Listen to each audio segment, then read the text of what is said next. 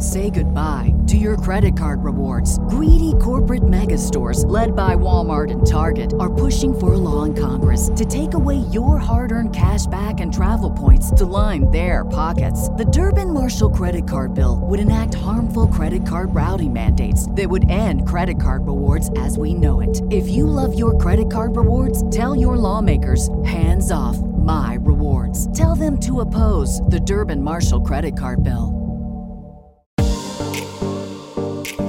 Welcome to Girl in the Gov, the podcast.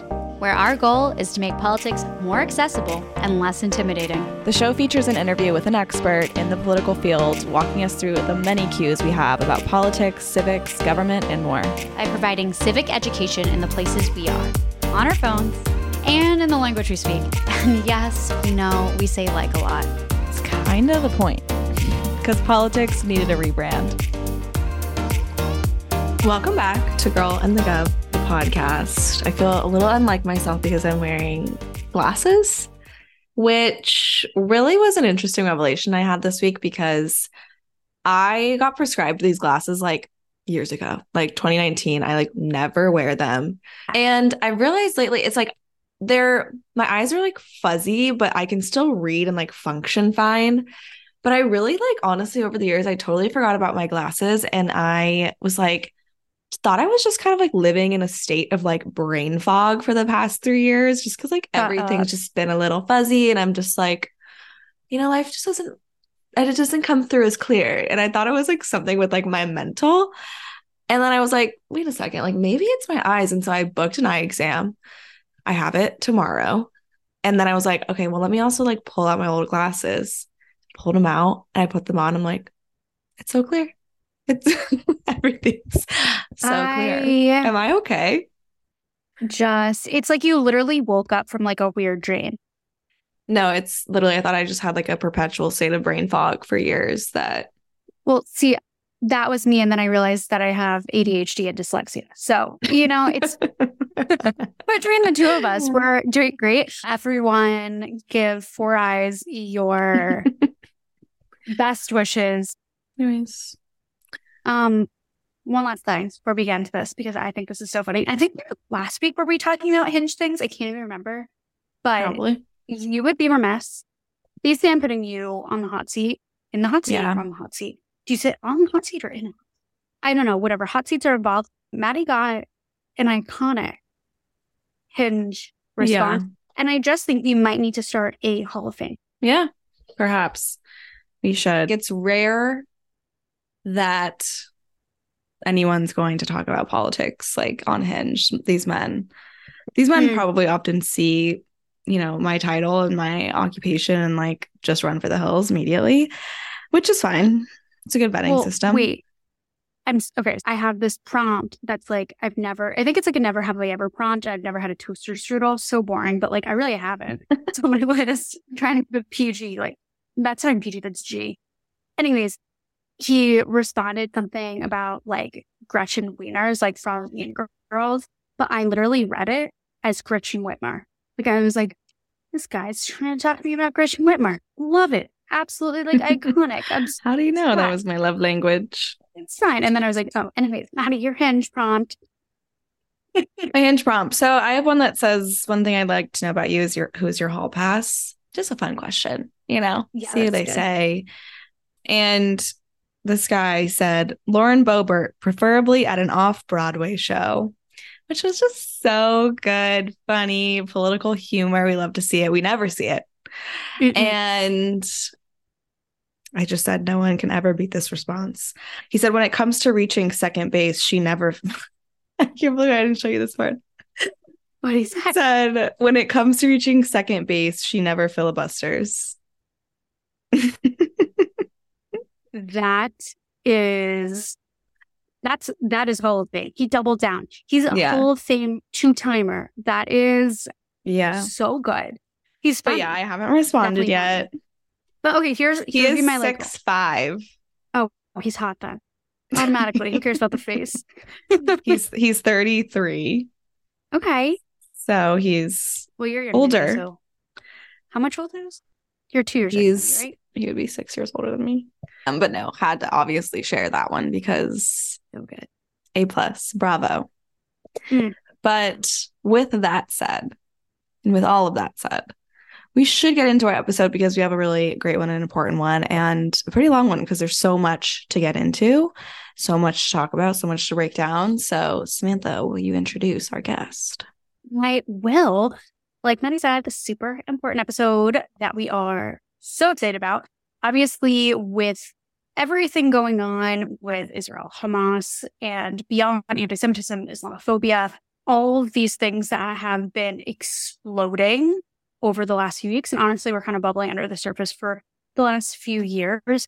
We have seen an insane amount of misinformation, propaganda, just the most insane things going viral on the internet, misinforming people, creating actual violence as a result, really crazy, scary things. And so we wanted to figure out a way in which we could bring some media literacy to all. We ourselves are still always students of learning better skills for understanding the media that we are seeing, whether it's on social media, whether it's reading a news article, whether it's looking at cable news, whatever it is, we're still always learning as well. And so, like we said, we wanted to bring in someone that could walk us through tips and tricks for being more media literate and understanding what's going on on the internet and how we can be better students of not just the internet and our media resources, but also the world. So nonetheless, we brought in what we would say is, I think that I would say this is like the perfect person to have on. For sure. Right. So we have Katie Sanders, who is the editor in chief of PolitiFact. If you guys have seen like the truthometer Mhm. and the, what is it, like the pants on fire situation, yeah. especially like coming out of like the Trump era, which we're kind of still in, you might have seen PolitiFact out and about, fact checking things all over the damn internet. So, anyways, without further ado, here is Katie Sanders. Hey guys, popping in with a reminder to sign up for the GovHub newsletter. This weekly pop of politics is designed to share action items, resources, and quick links to civic engagement tools and topics directly to your inbox.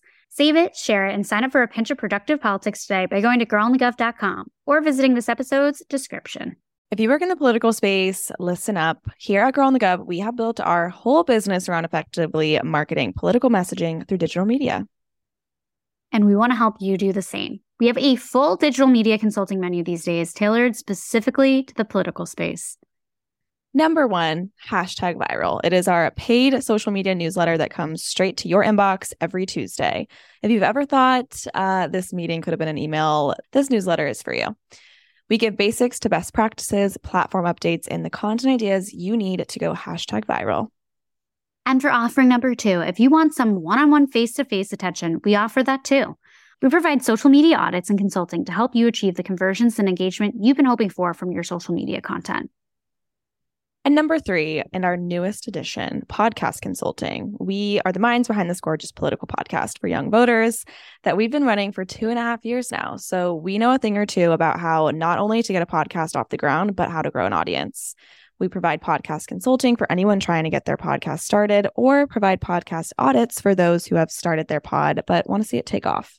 Podcasting is a great new in house digital media marketing tool and a great way for any candidate, elected, or org to amplify their work and their voice. So head to girlonthegov.com slash consulting to learn more about our services and to sign up for hashtag viral to start slaying the beast that is digital media.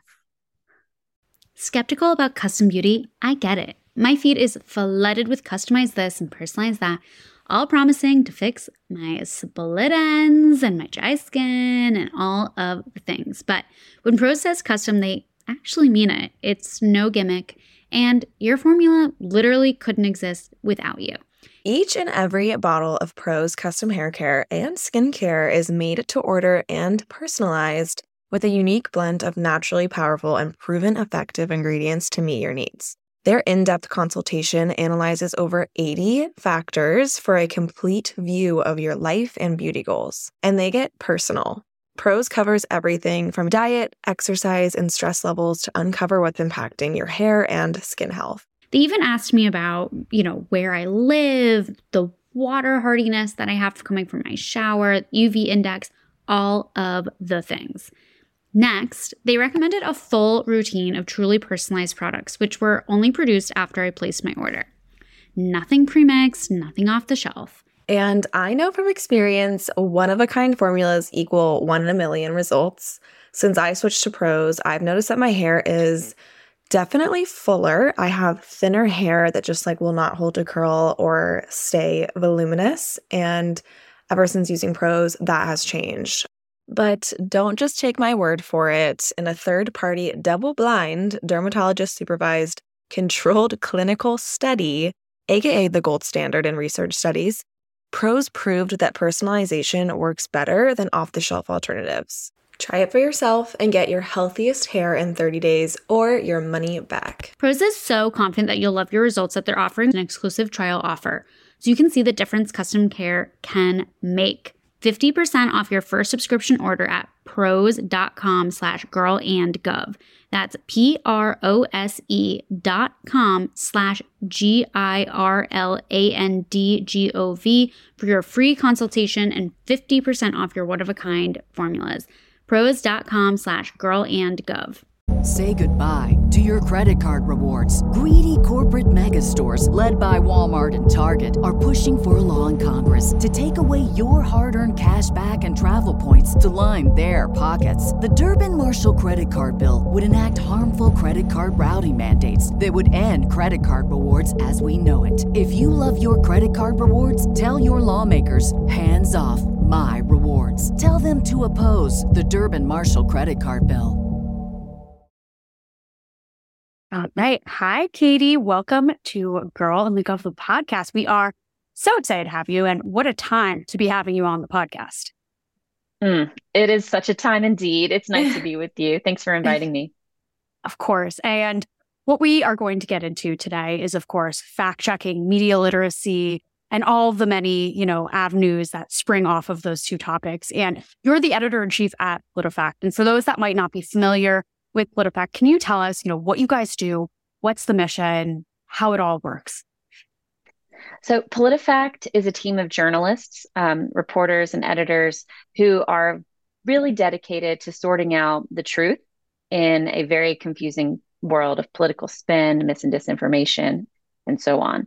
We started in 2007 as a project of the St. Petersburg Times newspaper. It's now the Tampa Bay Times. But it was just supposed to be an experiment. What if we called out false statements from people who are trying to become the president? And I wasn't, I didn't join until 2011, 2012, but their experiment to fact check candidates vying for the highest office in the land was a smash success. People really enjoyed this form of journalism, calling out um, statements that are false Eh, or half true. That used to be our most popular rating for a while on our Truthometer because journalism at the time was just focused on getting comment, getting counter comment without ever saying who's actually right, who's actually exaggerating. And so PolitiFact started as a way to just to give voters and readers the truth to saying who is right and holding politicians accountable. So we've really evolved since then, particularly after the 2016 election, to focus really half of our efforts on fact checking viral online mis and disinformation. So we're on all the platforms doing this kind of fact checking work, tracking misinformation as it spreads across platforms. So Meta products, Twitter, TikTok, those are the main ones that we follow really closely. And we've grown to be this pretty big team of 23 journalists, I think. And it used to just be like a third of that. So we're spread all over the country Washington, D.C., St. Petersburg, Florida, where I'm based at the Poynter Institute for Media Studies. And we're just a very proud nonprofit newsroom that really sees our work as a public service. Yeah, that's awesome. And how did you get into this work specifically? I mean, is it kind of like always a pipeline from journalism into kind of like this world of fact fact checking. Can you kind of give the background on that? I was a political reporter. I was actually a baby reporter when I started writing for PolitiFact. I was based at the Tampa Bay Times and Miami Herald's Tallahassee bureau. I was at the bottom of the ladder, answering office phone calls and trying to write stories on the side.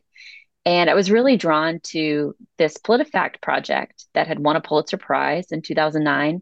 And I was asked to replicate what PolitiFact does at the national level on our Florida level. So instead of fact checking the president, I was fact checking the governor or fact checking state lawmakers who really aren't used to being asked for evidence for their statements the way people at the national level had come to expect. So I just got a kick out of being that one person in the room who would follow up with the politician and say, like, uh, I'm gonna I'm from PolitiFact. What do you mean when you say this claim? And they would actually turn politifact into a verb in their speeches. I remember the attorney general at the time would she was giving a speech about like the BP oil spill, and she said like, you know, she either said like, y'all can politifact me on this or don't politifact me on that, you know, and I just felt like I, I beamed a little bit because like that shows our influence and our impact, and that what we do, the politicians are paying attention to it, and readers are certainly consuming it and valuing it. So I just great branding. Yes, yes. We've seen a lot of shout outs for better or worse over the years. we know that we're we're in their heads a bit, but I think that's good. I think that's good to encourage politicians to be more accurate by reminding them that there are fact checkers in the room who will report out and and point out when they don't have evidence to back their claims. Totally. Well, you know you've made it when you become a verb like I think that really just brings you into a whole new territory. So that's always super exciting to see. And I think, you know, the question becomes, you know, why is independent fact checking so important? Like, what is the impact of having fact checkers? And I, that might be just a huge question that could, you know, really span hours and hours. But in sort of, you know, succinct terms, you know, why is that so, so important? Independent journalism is so important for our democracy. And our citizens need to know what goes into it, what makes it independent, what makes it special and some and trustworthy. And we have seen as fact checking has become more popular, it has also become more weaponized, more politicized.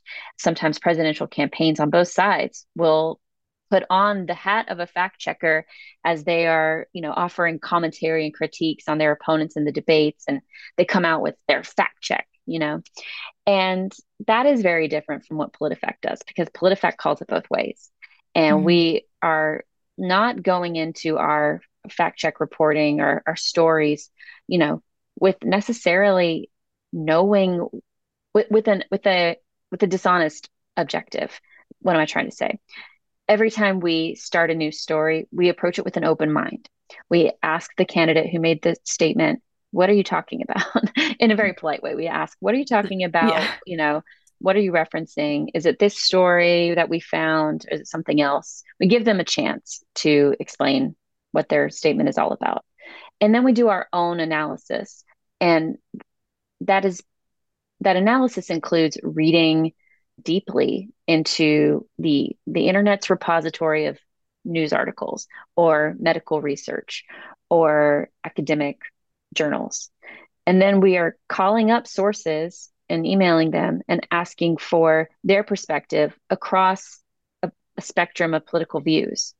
And so, because we are independent, because we're open minded, because we're also very thorough and wanting to draw conclusions that are based on evidence but pointed, that is really hard to replicate. And we see partisans try to replicate this all the time.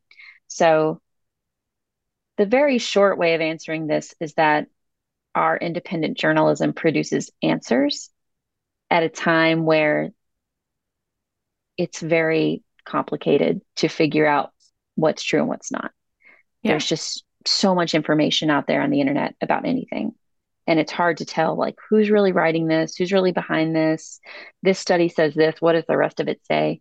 we do this on a full-time basis every day and it's really tough but yeah because we are nonpartisan we go into it really faithfully and we have the time to sort it out totally and i think obviously so important for those reasons but even you know in terms of what politicians are literally saying at debates i was looking at the chris christie one of like some of his claims and it is so interesting, like how someone can say something with just such a confident voice that you're like, oh, that's probably true.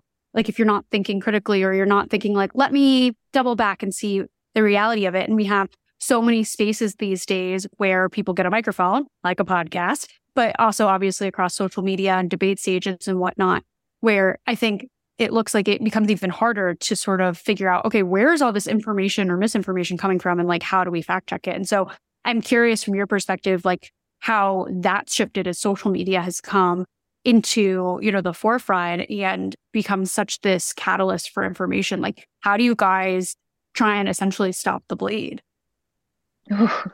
Mm-hmm. well, I'm really struck by your Chris Christie example because it it does so much to explain what we do and then how we are human and how we come back to things after the moment has passed. This was a comment Chris Christie made at the Republican debate about Ukraine and about what he sees as the US's obligation to support Ukraine. So, that Chris Christie example is great for explaining what we do. Um, at the Republican debate in Miami, he said in 1992, this country made a promise to Ukraine. We said, if you return nuclear missiles that were part of the old Soviet Union to Russia and they invade you, we will protect you. And to be honest, when he made this comment at the debate, it didn't really stand out as something that we needed to jump on right away. Mm-hmm. By that point, we were already knee deep in fact check work yeah, I'm sure. Nikki Haley and Ron DeSantis, you know, some of the fr- the front runners for this number 2 spot behind Donald Trump. They were talking about China and abortion and it just seemed like there were a lot of other points of dispute. Mm-hmm. But so we didn't cover it the night of the debate like we did 20 other statements. And, the next morning, our editing team got together and I asked, um, so what do we need to follow up on from the debate? You know, we want to publish while the interest is still kind of there if we're going to do anything at all. And one of our editors, her name's Miriam, said, "Oh, Chris Christie said something about Ukraine and you know how we agreed and many years ago to protect them if they were invaded by Russia because they turned over their nuclear arsenal. And she said, I just found an NPR article. It looks like it's kind of true, but it might be interesting. And I think that that that really this anecdote says a lot about PolitiFact's approach and how we stay open-minded throughout. Because our editor just wanted to look at this because it might teach people something. And she's her initial scan for supporting information found a news article that talked about Ukraine turning over its missiles and the US telling them something. But when we started looking around to it into it, we found that this is actually something we fact checked over the years and rated pretty harshly. It got a false rating for different language a few years ago. So we took a fresh look at the evidence and we looked at the nuances, but we actually gave this a mostly false rating you know, it was signed in a different year. That's, that's not a huge deal. But this firm promise that Chris Christie and other people have said over the years is actually not so firm. And people who are involved with the deal at the time are on the record saying that. So it's it's one of those statements where you do have to dig a lot deeper, and it would be challenging as a casual citizen observing the debate to have any idea about how yeah. true that statement was in the moment. Totally. Yeah. I think that is definitely one that would just like go right under my nose and I would have no idea. And it's like also one that's not super, I guess. I mean, it's a big topic, but it's not something where like like you said, like there's reproductive rights and climate change and these big issues being talked about. And so it's just so easy for stuff like that to go under. And I think even tapping into kind of what Sam was talking about earlier, it's also just like as a human, you kind of have this like inherent just like thought to just trust people. Like when they're saying something, you're like, you wouldn't just like be spewing a fact for no reason. It's not true. And so it's just like hard to really, really break all the information down and like dissect what could be wrong, especially things that like aren't so like Vivek being, you know, like climate change is a hoax or, you know, like just these big, especially these days, and there's just these big statements being made in the political space. But also curious to like how there's obviously your team that goes in and like fact check certain things, but is there a way people can maybe submit suggestions to be fact checked if they hear something? Do you guys have any kind of democratization of the fact checking? Absolutely. We love reader requests. Probably a fifth of the things that we publish on our website were prompted by a reader emailing me or emailing a reporter or our um, general inbox a specific tip and asking if it's true. And so that inbox is truthometer at politifact.com. That is monitored by a real person every day, multiple times a day. he actually just got a tip about Thanksgiving meals that came up at the White House press briefing yesterday with a reader who tried to do a little research, but it's like handing it over to us, you know? so that happens a lot. But we're also on all the platforms. And so we we talk to our audiences, particularly on Instagram and TikTok, and we get tagged in things all the time. And so also later today, we will publish a fact check of a TikTok post that was making a rather convoluted argument about inflation and the war in Gaza. So mm-hmm. we take tips all the time. You can find us at PolitiFact on most platforms. I wish I could just like submit things from my personal life and be like, is this true? Did this oh, person like, really say that?" like some gossip, like regular conversation. Yeah. yeah. But oh if oh you God. see a, like a meme or you know like a an Instagram story or things that seem fleeting but really do get in people's heads, that's yeah. the kind of stuff we're yes, interested totally. in seeing. Yeah, I think that's definitely something that is so pertinent these days and especially right now it's just all the things being posted on stories on personal accounts and that's i think a good use of the tool as well you know to check in on what's being posted. I also think that a lot of people who have joined the fact checking space in recent years because it has grown with the popularity of social media there are some organizations that will only write about things that are wrong. And mm. certainly there is a there's a big service in correcting the record. And you know you could do this full time just listening out for things that are wrong. But politifact has always celebrated uh, well i'm not going to say celebrated but we've always been interested in the murky middle. And so mm. that's why our truth truthometer you know not a scientific instrument but it's our it's our rating system. Begins with true goes to mostly true half true before you start getting to mostly false false and our fan favorite pants on fire we acknowledge that part of what makes spin difficult to parse is that it's clever. And so you do have these statements that are sort of onto something but are leaving out a lot of yep. context too. Totally. And so that's why our our bar for deciding whether to do a fact check is is it interesting? Like put aside everything else. Will anyone care about this or would, mm-hmm. would they be interested in knowing whether it's really true? And so I think the Chris Christie fact check that we talked about fits that model. Yeah. Because it was interesting and might be true, but turned out not to be true. Totally. And I feel like these things are just so easily repeated. Like you hear a statement and you go, oh, well, it seems true. Like, and then you end up in a conversation about Ukraine and what's happening with funding. And you're like, well, Chris Christie said XYZ thing. So, and it seems like historical context, even when again, it doesn't hit quite right on the truth meter. And so I- am so curious in terms of the misinformation that you guys see. Like, what really is misinformation and what is disinformation? Like, what are those two things and how do you guys contend with them? Yeah, I don't want to sound too much like an academic because I'm not, but mm. you know, the classic difference between those terms is misinformation is more all encompassing. It's it's just information that is wrong. You don't know what went into it necessarily, but you know that it's traveling across the, the web or, you know, other media.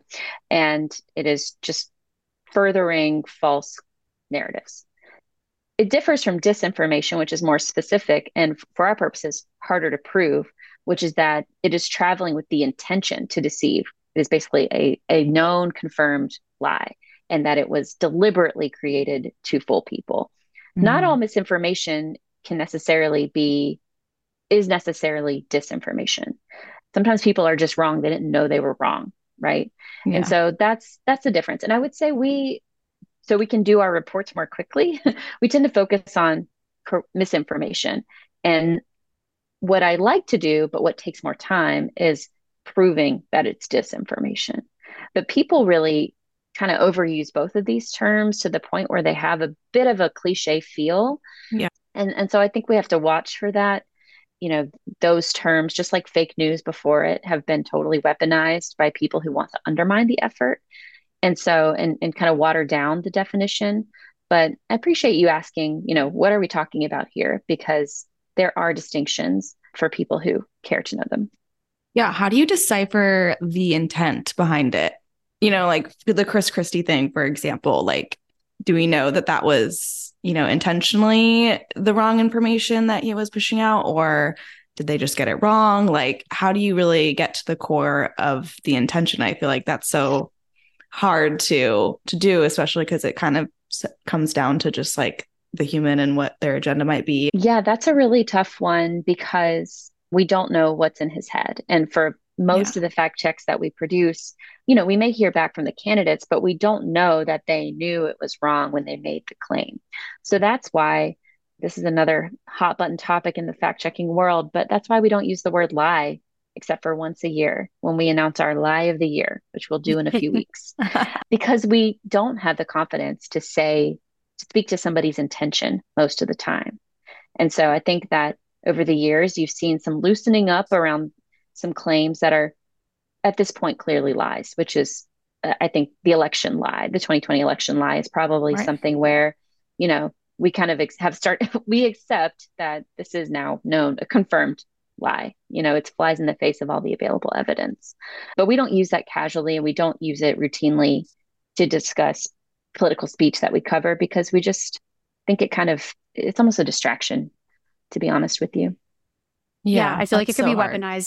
In and of itself of like, you lied, no, you lied. And then it just becomes a back and forth and it's away from like what the actual facts or lack thereof facts or somewhere in the middle actually were. Like you're no longer paying attention to the meat of it. You're just paying attention to a bunch of people pointing at each other and calling each other liar, which while entertaining and probably worthy of some Hollywood award, not obviously helpful in terms of people understanding, you know, the world around them. And so with that, I'm really curious what tips you would have for people looking at social media, looking at news articles, trying to figure out, okay, like what red flags should I look for when something might be a little shady? You know, what is a little sus? Where do people look? Yeah, you really get it. I think that the past few years have been really tough with, you know, the the trend in our country being really intense polarization. You know, there's really no faith given, good faith given to the opposing side. And I think that you know, the way I scroll social media sometimes, the way it's pretty common for people to scroll social media is you see things and you kind of accept them and you don't do a lot of deeper digging. And that can be really dangerous. And so we encourage people to just be- treat social media in ways that are not that, it's not that much work. And I think this is really important with the Israel Hamas war going on. People feel very, very intensely, and there are a lot of very intense claims being thrown about. And so before you pick a fight or before you repost something you agree with, it's important to pause and look at the source of the claim. Is it who is making the claim? And do they have an investment or a bias that you should know about? Doesn't make it wrong, but you should know about it before you share it, right? So look at who is making it first. And then open up a window in a browser and search them. Like, so you can find out more about this group from a neutral source. Like, even Wikipedia, honest to God, counts as a, like a, a good starting point for understanding, like, okay, this group says it's nonpartisan, but if you look at their funders and you look at how, what they produce, there's uh, an, a definite bias here, right? And the, the next tip is that you could do a five to 10 minute Google deep dive using fact checker techniques that are really not trade secrets. and I think the most effective one that we use all the time is, you know, a keyword search to see if this claim has been fact checked. That's usually one of our first steps. So, like the Chris Christie example, right. I was able to find that we had fact checked this six years ago because I went PolitiFact, Ukraine, nuclear treaty, Russia agreement. You know, that turned up way more information than if I was just starting from scratch. Mm-hmm. So that's kind of on the more complicated side. But when we're talking about everyday mis and disinformation, a reverse image search is going to get you so far. Knowing how to right click and use a Google reverse image search, what that does is it tells you where this image has popped up online before, if it has. And what we're finding with this conflict in Gaza is a lot of like everyday cheap tricks that are kind of working to deceive people, but they're presenting old images from different time periods, different countries, different activities, and presenting it as if it's from coming from this war. And that is something that you can easily find out for yourself by just doing a reverse image search. So that is going to get you really far. That and kind of searching the web like a fact checker. And I just kind of think if you're going to use the internet, you're going to use social media, you got to do it. You got to train yeah. yourself and have better practices. That's the only way that we're going to move forward toward a better yeah. online ecosystem, right? We have to have You have skills. to do it. Yeah, you have to do it. If something's going to spark that big of an emotional response in you, like you should always make sure that that response, emotional response is like a valid response and that you know doing that research is so crucial especially if then you're going to share it and cause that emotional response in another person another person it's like your drop in the bucket really matters especially in this day in social media where it's just massive ripple effects right so it's just such crucial research that needs to be done for sure and it and it usually doesn't take that long it's not that yeah. big of a chunk of your day but it so can go so far that emotional response is really key watching yourself and knowing yourself and mm-hmm. what you are inclined to agree with or strongly disagree with and doing mm-hmm. a check on it you know our reporters have feelings about the world right even though they're professional journalists they know right. how to keep those kind of in check and keep an open mind mm-hmm. and so we're probably more well i think we are. I'll just say we are more discerning about online content than probably most people because we're used to being we just see it every day. We're used to yeah. being fooled. But it does kind of like it, it does kind of stop you in ways that are a little silly sometimes. So i would be mortified if i shared something that was wrong even in like a text you know i would be so mortified. But this recently came up with like the travis Kelce tweets. They're like i had to do some research before i shared this screenshot because i was like surely this is made up. Surely he did not spell squirrel this way. Surely there's not a whole page of chipotle. And i was wrong. I was going to ask if you guys do some pop culture fact checking as well. Not as much as i would like. We have our hands very full but we right. do like a pop culture fact check like around the super bowl or the grammys. We we fact check movies that are based on historical events. We did a story on oppenheimer and how it lined up with the historical record oh, that's super interesting. Yeah. We, we've done that for a few years now. We, we love a chance to like get out of the um, mm-hmm. um the darkness. The darkness. So, yeah that was the word i was thinking of as well. Well we also wanted to ask about propaganda and i I'm specifically super curious about just modern day propaganda and social media and the internet. Um, I think when I learned about propaganda, like in high school, it was like the cute version in World War II. And I just think there's different variations these days. And I'm just super curious kind of what you guys see again, specifically with like the social media lens on it. I think that this conflict is very much like still brewing. So I don't know if I have enough perspective on it in Israel and Gaza Hamas. But, you know, last year we gave our Lie of the Year award to Vladimir Putin for the lies he told about Ukraine to justify the war. And we identified several claims that he had made to justify the invasion, February 2022. And I think that because these are statements that are made to try to shape public opinion so mm-hmm. clearly, and do represent sometimes like a little teeny kernel of truth, but are distorting things in such a way. I think that is fair to call propaganda. Do we use that word on our website? Not in a regular way, like at all, because we're just more focused on identifying the specific statements, um, regardless of what form they really take. But I think one thing that separates propaganda from run of the mill misinfo is sometimes coordination. And I think we saw some of this spreading around like Russian controlled social media accounts during the war's early months to discredit Ukraine. We would see things get I, I'd have to like look up our specific examples, but I just remember there were different consulates and embassy counts around the world sharing things on Twitter that were either you know denying some brutality that had happened against Ukrainians or were spreading claims about uh, U.S. funded biolabs in Ukraine that were you know researching bioweapons and things like that, where you could see that there was coordination or there was at least like we couldn't see the message to coordinate this, right? right. But you could mm-hmm. you could tell that the government apparatus was sort of instructing that was understood they should repeat this line. Mm-hmm. And so, like I said, I, I am not sure I have enough perspective on the the current situation, but we saw this a lot with Ukraine and Russia. Totally makes sense. Yeah, I was also curious, and maybe I don't know if this is like in this direction, but like we get like a lot of, if I'm scrolling on our TikTok feed, a lot of like really weird things, like all in Russian, or we'll get some like very weird, like, like videos that are very specific to communism and like promotion of communism. And like, look, people have different views on politics, not my, you know, place to say how people view these different things.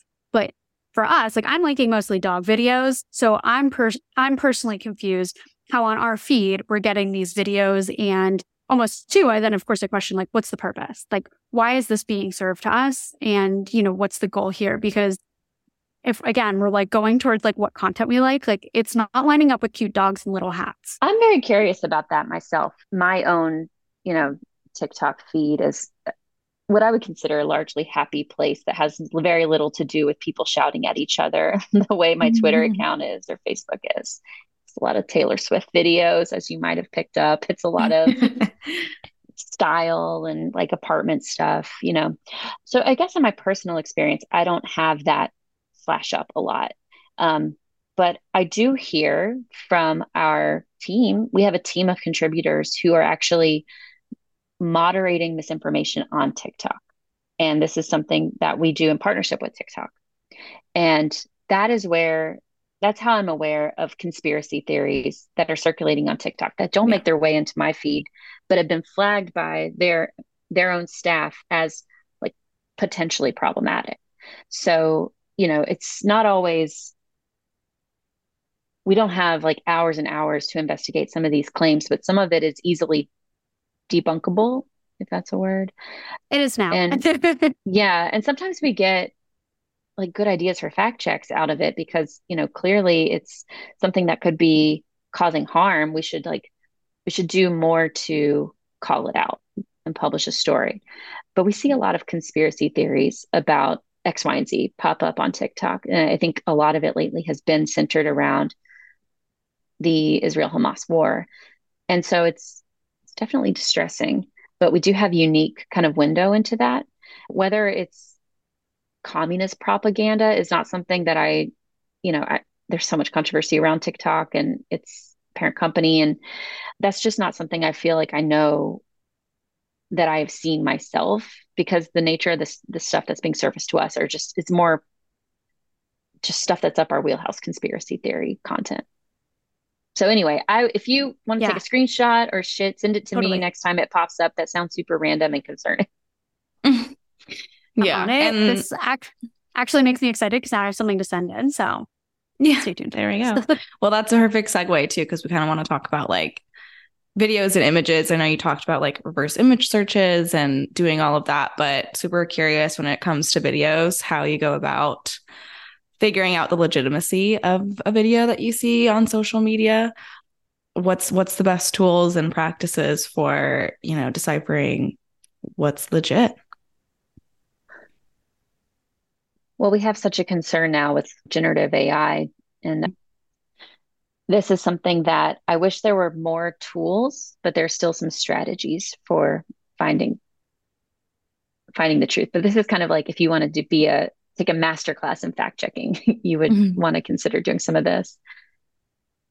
I think one thing our team always does when we look at a video is we we study it really closely and we look for other kinds of context you know what else is happening in this video if it doesn't necessarily if we if we suspect it may not line up with the caption of the video. And one way you can do that is by taking a screenshot of, of a key moment in the frame where things are clear and running a reverse image search. That sometimes works for fact checking a video is to kind of fact check it like an image by making it an image. Yeah. so that's that's one kind of way. But you know, we like to pay attention to other features in the video. Is there a specific building in the background that we could research and try to line up? Is there a, this is coming up today with a fact check of a, a flag that was being raised on a building in Gaza, an Israeli flag. And this will be on our website later. But it's tricky because the people spreading the video were saying this is the hospital, Al Shifa Hospital, that the Israeli military just took over, just raided, and they're they're waving a flag over a hospital with dying people inside. You know, you know, the commenter said something with like an eye roll, you know. And there's not a lot of context to the casual viewer. You would just kind of assume that, like, okay, I guess that's the hospital, the rooftop, the rooftop of the hospital. That's what they're saying. But it's actually, you know, it does look like a flag was being raised, but it's on a different building. It's on like a, a UN school that is not far, but we were able to see that there the word the letters UN are kind of featured in the video. And so that kind of that's a marker where you can do a little bit more, more reporting and we basically went to the UN itself and said, Is this one of your buildings? And they said it's one of our schools in the area. So again, it's still the flag being raised over this area that's been just decimated, but it's not the hospital. And I think that has a different, that provokes a different emotional response. Things are not black and white, you know, but that's just kind of a, an example of things that that we do to add a little bit more clarity. Mm-hmm. Totally. It's like literally if people could do the FBI like ex boyfriend stalking of pictures like this, we'd be in a better spot. And I just, if anyone listening is that is same going energy. breakout, yeah, bring that same energy. But I am curious to the point that you brought about AI, which personally has been giving me nightmares for the last like year of just like what that means and how we regulate it. Because from my biased opinion, I feel like we really missed the boat on social media and being able to not have monopolies with relation to these big companies and market share. And so I worry even more so with AI and being able to literally create fake images, fake videos, literally like fake pundits, you know, what what you're sort of seeing in terms of AI on these on either social media or media in general and what you think like some of the tools people can use and take with them to identify that something is AI? So, uh, my perspective for people from the perspective of like a fact checking group that is looking for AI and is also very worried about it and wanting to be on top of it, I have to say that most of the false content we're seeing around the Israel Hamas war is kind of relying on old strategies. It's not all about AI so I kind of think that's good because it is easier to sort out. And so a lot of the misinformation we've seen is like people using this sophisticated video game called Arma 3, where you can kind of like create worlds and stage conflicts. I don't know. I don't play the game, but I've seen a lot of it because people are saying, like, wow, look at these missiles flying into Israel. And it's from the game. Like, if you just really study it, it is, it is separate. It, it's almost convincing, but it's not actual footage, right? And then there's the the photos from a few years ago that are being presented out of context, or photos from a different building that are being presented out of context. We haven't seen a lot of AI content. That could quickly change, just like the the advent of AI has quickly changed um, what everybody's concerned about. And so I think that some of the examples I've seen are, you know, there's been a lot a long long running concern about making a politician or a world leader say something that is that that has warlike implications, right? If we could make Joe Biden say he's lev- announcing a war against Russia or something like that, like that would be pretty pretty concerning. And I think that there are still some giveaways that those types of video are not ready yet if you watch like around the mouth for a manipulated video, it's just going to be off. And all the videos that we've debunked that were made with AI this past year, they just look really non human around the mouth mm-hmm. or around the hands. Like, for whatever reason, AI is not good with replicating hands in a way that is human looking. Okay, but that doesn't sound like the har- the highest hurdle for them to overcome eventually. Right. The technology yeah, right. will improve, right? Mm-hmm.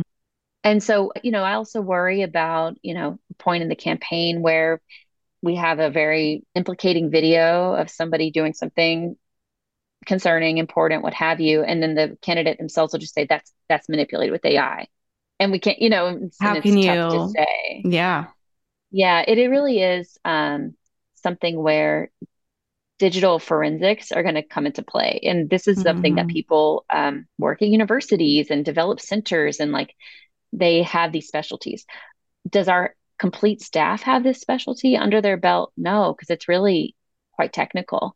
Yeah. Uh, but we we know we're sourcing up and we're going to those experts to help us figure out has this audio been manipulated? Has this how is this photo or video transformed? Helping us learn more so that when we see material that is more convincing than what we're seeing right now, we're ready. Yeah, we need someone to create some AI that can determine whether something's AI.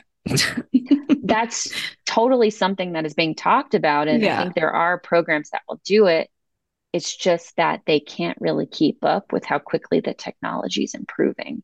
Yeah. so, you know, it's kind of like for people writing college papers, you know, your teacher is very interested in tools that they can use to tell whether it was created with chat gpt right mm-hmm. but but those counter tools are also not perfect and i think have also there's been some problems with you know falsely implicating people who wrote stories that were not created with chat gpt and we just are in this murky point where yeah there the technology is here and the solutions are yeah not i'd be not like maybe i'm level. just a robotic writer and i just my voice is just robotic what, what am i going to do that's it's just crazy as i recently saw this video too it was this ai video of trump talk like one of his speeches they like made it in Spanish essentially. So like they translated it, basically have it come out as Spanish, then like manipulated his mouth and everything. So it like literally looks like he's did his entire speech in Spanish, which is just like it was pretty funny, but also obviously frightening. So there's yeah. just a lot. So if if we were in that situation, we would look for Trump's recent video appearances, like appearances where there would be a video, and that's a big clue. That that is like something that you don't need a you know super college degree, advanced college yeah. degree to be able to say this video, the original video is here. It was a month ago. It was a year ago. You can tell because there's this flag here and that flag there. And those five people in the background are also appearing in this AI version. So showing the work, showing the original version of a video, photo, tweet, what have you, is very compelling evidence that something's been manipulated with AI. So mm-hmm. that's one of their, you know, that's that'd be my immediate response if I were fact checking Trump all yeah. of a sudden speaking in Spanish at a rally. I would also yeah, like, just be like, come where on, was he? Quick Google to be like, does Trump speak Spanish would probably even be a faster one, you know? I have another one that came up that was interesting with AI this year. And it was either an ad from, I'm in Florida, Governor DeSantis himself or a PAC. I don't remember who did the ad, but it was using Trump's voice to speak out something he typed, a Truth Social post. And it was just a very interesting case study of like, well, how do we rate this? Yeah. Because Trump did write it. You know, we what he tweeted is you know verified, right? But he didn't say it and the campaign was using AI to manipulate Trump's voice saying it. And so yeah. I, am just, since I have yeah. you, I'm just kind of wondering, like, how does that make you feel? Mm. I mean, I feel like, yeah, since he technically said it, just like having it be voiced, I don't know that. I think the context and the words themselves are what I would care about, and whether that's in a tweet form or whether that's something he said verbally, it wouldn't necessarily matter to me, but I don't know. Yeah, I don't know. I think I would almost want there to be like another meter with things like that, like where it's like truth meter of like this is the actual content itself. You know, this is the the tweet that's being read out loud, or the article, or the quote, or whatever it is. And then there's like almost branding needs to be changed on this, but like an AI meter of like, you know, how accurate, like, did this come from them or did this not come from them? Like, what was used to generate that and also like timestamps on like if it were like say it were a snippet taken from a Trump rally on March 5th, then it's like that very specific timestamp is shown so that people can you know, understand where it's from and can like go back to it. Yeah. Yeah. As someone who like works with a lot of political ad making, I'm like, it's kind of a good strategy. To your point about the Truth-O-Meter, you know, it was definitely born to call out statements that are said, right? And we didn't foresee this era of AI and how big of a deal like out of context videos would become. It does feel somewhat awkward to to use half true in the context of a video. Like, what does that mean? You know? So I, I see your point. We ended up not rating that one, but just explaining how it was kind of a sign of campaign ethics to come. Wait, no, that actually also is a an interesting point. Like we focus so much on campaign finance and like what that actually looks like, but we don't actually often talk about sort of the rules of engagement for how politicians can speak about each other or to each other, what they can, you know, sort of spew out. And I, I wonder if there's also like reform opportunity from like more of a policy perspective of figuring out a way of like what sort of stays between the lines and what, you know, is a step too far. And I don't know how you'd enforce that and how that would like meet with like free speech. Like I can see that being like a huge obstacle and obviously don't want to like push down on free speech by any means, but it seems, you know, like I maybe I'm just going on a tangent here, but like if someone used my voice for something, which is my likeness, without my permission, would I not be able to sue for them using my likeness without my permission? So like I I'm perplexed too as to like how even like that hacker DeSantis was able to use that without whether it was created with AI or was genuinely just like taken like from a video, how that would be, you know, kosher in some regard. I think that when we talked to experts about this, they were kind of split on spectrum, maybe like you are, we are, which is like it's not obvious misleading because it's what he said, but mm-hmm. you would one expert said we would hope that candidates for higher office would hold themselves to a high ethical standard. And this person said, then again, I'm not naive about American politics. So I think it's going to be extremely tough to to do anything about this or far worse, period. Mm-hmm. You know, I think that there's a lot more potential in people to be outraged and angry in the moment on the you know in the news cycle that some candidate is using AI to distort. It'll be a big story but no there really aren't consequences just like there haven't been tangible consequences beyond losing some votes perhaps when you're just rampantly dishonest. It's not it, you know you brought up regulation and i just think in the us I, I would i would set your your hopes or expectations extremely low for being yeah. able to find common ground here. There's so many gray areas, and it's something I'm sure with time we'll continue to grapple with. But overall, just such an important conversation. Thank you so much for coming on and answering all of our questions and such an important time to do so and talk about all of this. So we really appreciate your time. Yeah. I really am grateful for the invitation PolitiFact is for everyone. We have just a range of age and representation on our team. And I just think that the more we can do to explain how we come to our conclusions, the the reporting that goes into it, and you know how we're tackling all these complexities with the next election year. Like I, I'm just so grateful to be able to talk about that whenever we can. So thanks again for asking us to come on.